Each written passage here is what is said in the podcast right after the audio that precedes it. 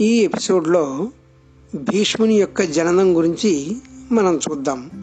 దానికి సంబంధించిన కథని చర్చిద్దాం. పూర్వము వశిష్ఠ మహాముని మేరు పర్వతపు గుహలో తపస్సు చేసేవాడు. ఆయన దగ్గర నందిని అనే ఒక కామధేను ఉండేది. కామధేను అంటే మీకు తెలిసిందే కదా అవి మనకి ఏం కావాలంటే అన్నీ అసలు మనం అడగడమే లేటు అన్నీ ఇస్తూ ఉండేది. అలాంటి ఆ కామధేనువు వశిష్టం ఆశ్రమానికి వచ్చిన అతిథులందరికీ కూడా సత్కారం చేయడానికి దాన్ని వశిష్ఠ మహాముని వాడుకునేవారు. అలా ఒకరోజు అష్టవసువులు వశిష్ఠాశ్రమానికి వచ్చారు. కామధేనువును చూశారు. దాని మహిమ చూసి ఎంతో ఆశ్చర్యపోయారు. అందులో వాళ్ళు అష్టవసువులు కదా మొత్తం ఎనిమిది మంది. ఎనిమిదవ వసువు యొక్క భార్య తన భర్తతో ఈ కామధేను యొక్క పాలు తాగితే అసలు రోగం కానీ ముసలితనం కానీ ఏం ఉండదంట. అంటే దీని యజమాని ఎంత గొప్పడవుతాడు కాబట్టి దీన్ని మనం తీసుకుని నా స్నేహితురాలకి కానుకగా ఇవ్వాలని నా కోరిక ఉంది. చూసారా ఎంత చపల బుద్ధో? కనీసం ఆ వస్తువు తన కోసం కూడా కాదు ఆడంబరం కోసం ఆ వస్తువు తనది కాని వస్తువు వేరే మహాముని దగ్గర ఉన్న వస్తువు తీసుకుని దానిని వేరే ఎవరికో గిఫ్ట్గా ఇవ్వాలని చెప్పేసి అడుగుతుంది. అయితే ఆటోమేటిక్గా మిగతా వస్తువులు కూడా ఆమె ఏమంటే దానికి వంత పాడేశారు. అంటే ఎనిమిదవ వసువు యొక్క భార్య ఎనిమిదవ వసువు యొక్క భార్య ఇలా అడిగింది. మిగతా వసువులు అందరూ కూడా ఏం పర్లేదులే కామధేను మనం తీసేసుకుందాము అన్నట్టుగా వంత పాడారు. ఎనిమిదవ వసువు పేరు ప్రభాసుడు. వెంటనే నందిని అనే ఆ కామధేనువుని తీసుకుని పోయాడు. తీసుకెళ్ళిపోయాడు. వశిష్ఠ మహామునికి తన యోగ దృష్టితో ఇదంతా చూసి కోపం వచ్చేసింది. మీరందరూ కూడా మనుషులై పుట్టండి. ఏమండి? మనిషి జన్మ ఎంత నీచమైందో చూసారా? మీరందరూ మనుషులై పుట్టండి శపించంగానే వసువులందరూ వశిష్ఠుని కాలమే పడిపోయి బాబోయ్ ఆ భూలోకంలో మేము ఎక్కువ కాలం ఉండలేము మమ్మల్ని అనుగ్రహించండి వేడుకున్నారు. పాపం ఆ వశిష్ఠ మహామునికి కోపం కాస్త తగ్గి సర్లే అలాగే కానివ్వండి కానీ అసలు సిసలైన నేరం చేసిన వాడు ఈ ప్రభాసుడు. వాడు మాత్రం చిరకాలం మానవ లోకంలోనే ఉండిపోతాడు. సంతానహీనుడిగా ఉంటాడు అని చెప్పించేశాడు. అంటే మానవ లోకంలో ఉండే మానవ జన్మ ఎంత దుర్భరమైనదో మీరు గమనించండి. సరే ఇది స్టోరీ విన్నారు కదా ఇప్పుడు ఈ ప్రభాసుడు మానవ లోకంలోనే పర్మనెంట్గా ఉండిపోయేంటూ శాపం పొందాడు. ఇది ఒక స్టోరీ గుర్తుపెట్టుకోండి.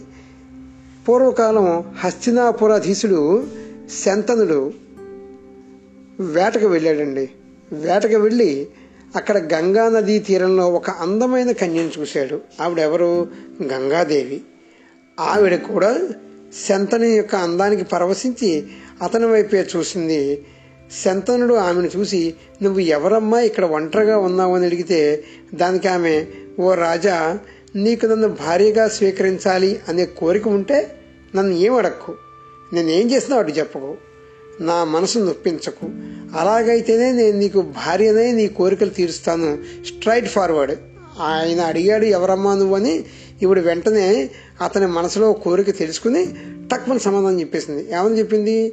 నేను నీ భార్య అవుతాను కానీ నేను ఏం చేసినా కానీ నన్ను తిరిగి అడగకూడదు ఎందుకనంటే ఇందాక మనం చెప్పుకున్న ఎనిమిది మంది వసువులకి కూడా శపించాడు వశిష్ఠ మహాముని. నువ్వు మనిషిగా మీరు మనుషులై పుట్టండి అని. వాళ్ళందరూ గంగామాతకి శంతనుడికి పుడతారనమాట అంటే శంతన మహారాజు ఆమె మీద మనసు పడ్డాడు కాబట్టి ఆమె చెప్పిన ప్రతి దానికి ఒప్పేసుకున్నాడు గంగను వివాహం చేసుకున్నాడు. కొంతకాలానికి ఆ అష్టవసువులు ఉన్నారు కదా ఆ వసువులందరూ ఒకరి వెంట ఒకరు కుమారులుగా జన్మించారు.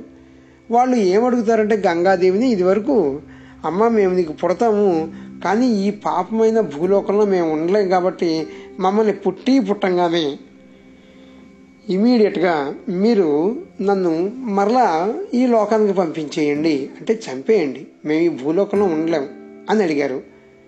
దానికి ఈ గంగామాత కూడా ఓకే చెప్పేసింది. ఇప్పుడు శంతన మహారాజుకి పెళ్ళి చేసుకునే ముందు ఏమైనా కండిషన్ పెట్టింది? నేను నా ఇష్టం వచ్చినట్టుగా నేను ఉంటాను. నువ్వు అడగకూడదు అని అడిగింది.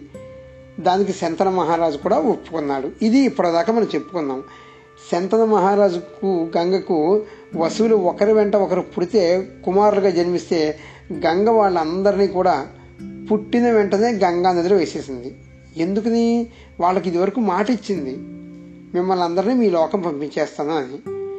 పాపం శంతనుడు మానవ మాత్రుడు. మనసులో ఎంతో బాధ ఉన్నా సరే మనం మాట ఇచ్చాం కదా అని ఏమీ అనేవాడు కాదు. అలా ఏడుగురు వసువులు పుట్టారు చనిపోయారు. చనిపోయారు అనేది కరెక్ట్ మాట కాదు కానీ వాళ్ళు తిరిగి వాళ్ళ లోకానికి వెళ్ళిపోయారు. శాప విమోచనం పొందారు. కానీ శంతన మహారాజుకు మాత్రం వాళ్ళు పుట్టారు చనిపోయారు అనే తెలుసు. ఇప్పుడు అష్టమ వశమైన ప్రభాసుడు జన్మించాడు. కానీ ఈసారి శంతన మహారాజు ఒప్పుకోలేదు. ఇప్పటిదాకా పుట్టిన వాళ్ళందరినీ కూడా గంగలో వేసావు. వీడు నా కొడుకు. వీడిని నేను వదలడం నాకు ఇష్టం లేదు. నేను ఇవ్వను అని డైరెక్ట్ చెప్పాడు. అప్పుడు గంగ శంతన మహారాజా నీవు నాకు ఇచ్చిన మాట తప్పావు. కాబట్టి నేను వెళ్ళిపోతున్నాను. నేను ఎవరో తెలుసా? గంగాదేవిని. అష్టవసువులు కూడా వశిష్ఠ మహాముని యొక్క శాపం వల్ల మానవలోకంలో జన్మించారు. వాళ్ళు కోరిక ప్రకారం నా గర్భంలో జన్మించారు.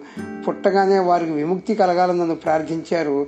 నేను వాళ్ళకి విముక్తి కలిగించాను. ఇదిగో వీడు ఎనిమిదవ కొడుకు. చిరకాలం జీవిస్తాడు. కీర్తిమంతుడవుతాడు అని చెప్పింది. చూసారా అంటే ఇది ఎనిమిదవ అతను ప్రభాసుడు అని మనం చెప్పుకున్నాము అతనికి వశిష్ఠ మహాముని ఏమని చెప్పించాడు నువ్వు పర్మనెంట్గా భూలోకంలో ఉండిపోతావు సంతానహీనుడు అవుతావు అని చెప్పింది. అంటే అప్పుడు గంగాదేవి తిరిగి ఏం చెప్పిందంటే ఇతనికి అష్టమ వశువైన ఈ ప్రభాసుడికి దేవవ్రతుడు అంటే భీష్ముడికి ఉన్న పేర్లు దేవవ్రతుడు అనేది భీష్ముడి యొక్క పేరు.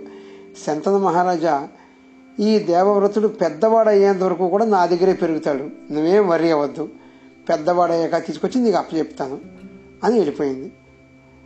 శంతనుడు ఎంత ఇదంతా ఏంటి? ఏదో కళ్ళలో జరిగినట్టు జరిగిపోయింది అని ఎంతో ఆశ్చర్యపోయాడు. జరిగిన దానికి ఎంతో బాధపడుతూ తిరిగి హస్తినాపురానికి వచ్చాడు. కొంతకాలం తర్వాత ఒకరోజు శంతనుడు వేట కోసం గంగా నది తీరానికి మళ్ళీ వెళ్ళాడు. ఒకచోట గంగా నది ప్రవాహం మొత్తం ఆగిపోయినట్టుంది.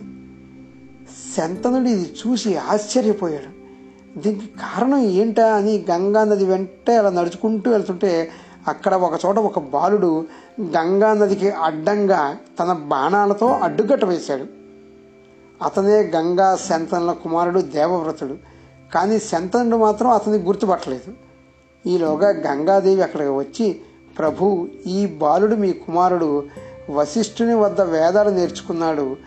శుక్రుడు బృహస్పతి వద్ద ధర్మశాస్త్రాలు నేర్చుకున్నాడు. పరశురామునితో సమానంగా ధనుర్విద్యను నేర్చుకున్నాడు. ఇదిగో నీ కొడుకు ఎదిగాడు చక్కగా అయ్యాడు. వీరుడు ధీరుడు గుణవంతుడు సకల విద్యాపారంగతుడు అయ్యాడు.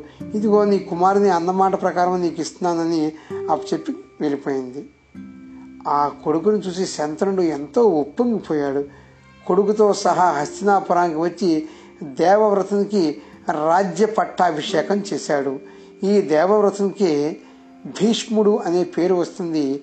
అది ఏ రకంగానో నేను తర్వాత ఎపిసోడ్లో మనం చెప్పుకుందాము. దీనితో భీష్మ జననము అనేది కంప్లీట్ అయినది స్వస్తి.